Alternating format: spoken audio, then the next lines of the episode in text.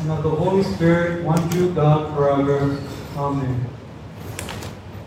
Respected my beloved Achin Barakmo, my dear brothers and sisters in Christ. We say that we are Christians, and some of us even do good deeds on a regular basis. But I must ask, what is the source of these good deeds? In the gospel portion today, we see a common sight. Christ is again chewing out the Pharisees because they act according to the rule of law. In this instance, Christ states in allegory that the Pharisees keep the outside of their cups clean, while the inside remains dirty. You see, the Pharisees only do what is asked of them out of duty. Hearing this, some of us might be asking ourselves, there are so many rules and restrictions as Orthodox Christians. Now you're saying that even if I follow these rules, I may still be lacking something. What could possibly be missing, which is so important? That one commandment, which the Pharisees missed, is found in today's Old Testament reading in Joshua chapter 22, verse 1. And I want you all to notice the order of this.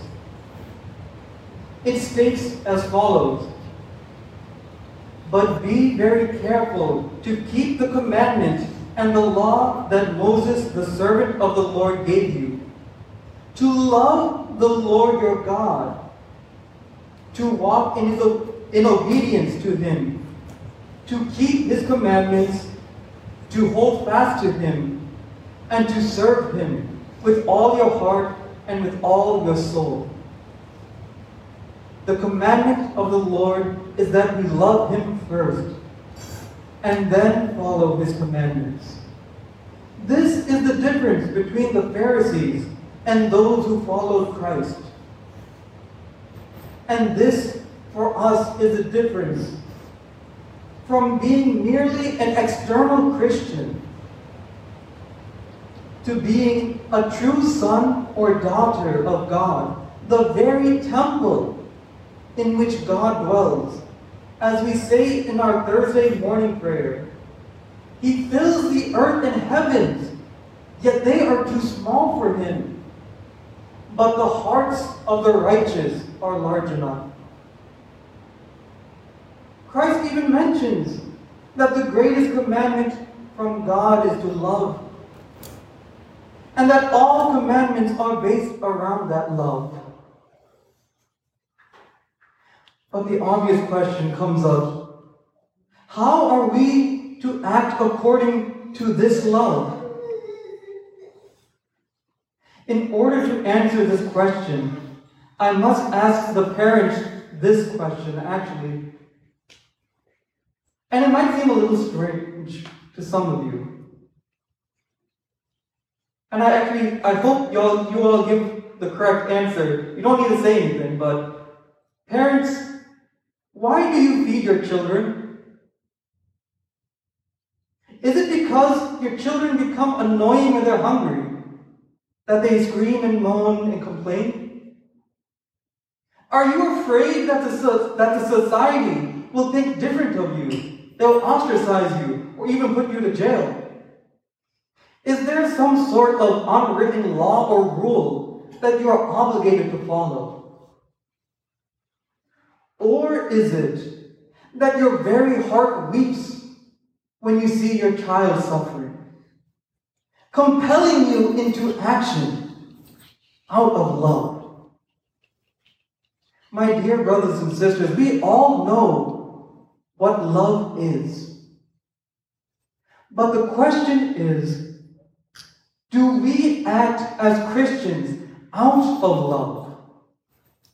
Has your heart compelled you to do good deeds? To see your brother or your sister suffering and to wish earnestly to help them. Actually, a scary thought comes to mind. Would we even want to be compelled by this love, to act according to the Christian way of life through love? If there is an earnest desire to grow closer to God, to clean out our hearts, and to have God dwell within us, the church has given us instructions on how to do this. In her wisdom and in her mercy and love, she has given us the uh, sacrament of Holy Confession. And in wisdom, she has also given us spiritual fathers to help guide us and lead us through the same paths which the saints have walked upon.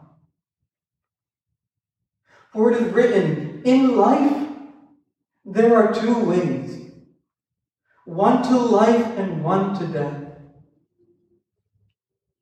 And I'm telling you all, my dear brothers and sisters, if you wish to be like the Pharisees and to live according to the externals, you will have your reward on earth. But if you wish to be an earnest son or daughter of God, then be good children. Learn to love God, as Christ says, with all your heart, and with all your soul, and with all your mind.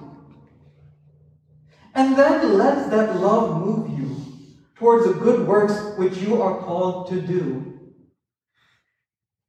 But don't do this alone. How do we learn the love of God if not through someone who has already experienced it? That is why I ask and urge each and every single one of you. Find a spiritual father or mother. Find someone who you know has obtained this love, this pure and gentle heart, and ask them if they are willing to guide you in the same steps. So that when you are asked to feed his sheep, it's not because he told you to, but it's because you yourself desire to do so. May all glory and honor be to the Father, and to the Son, and to the Holy Spirit. Amen. Dearly beloved in Christ, today we remember Miss Rosama George Gibson's mother. We also, in the previous week, we were not here, so we Again, remember Peter Kunde.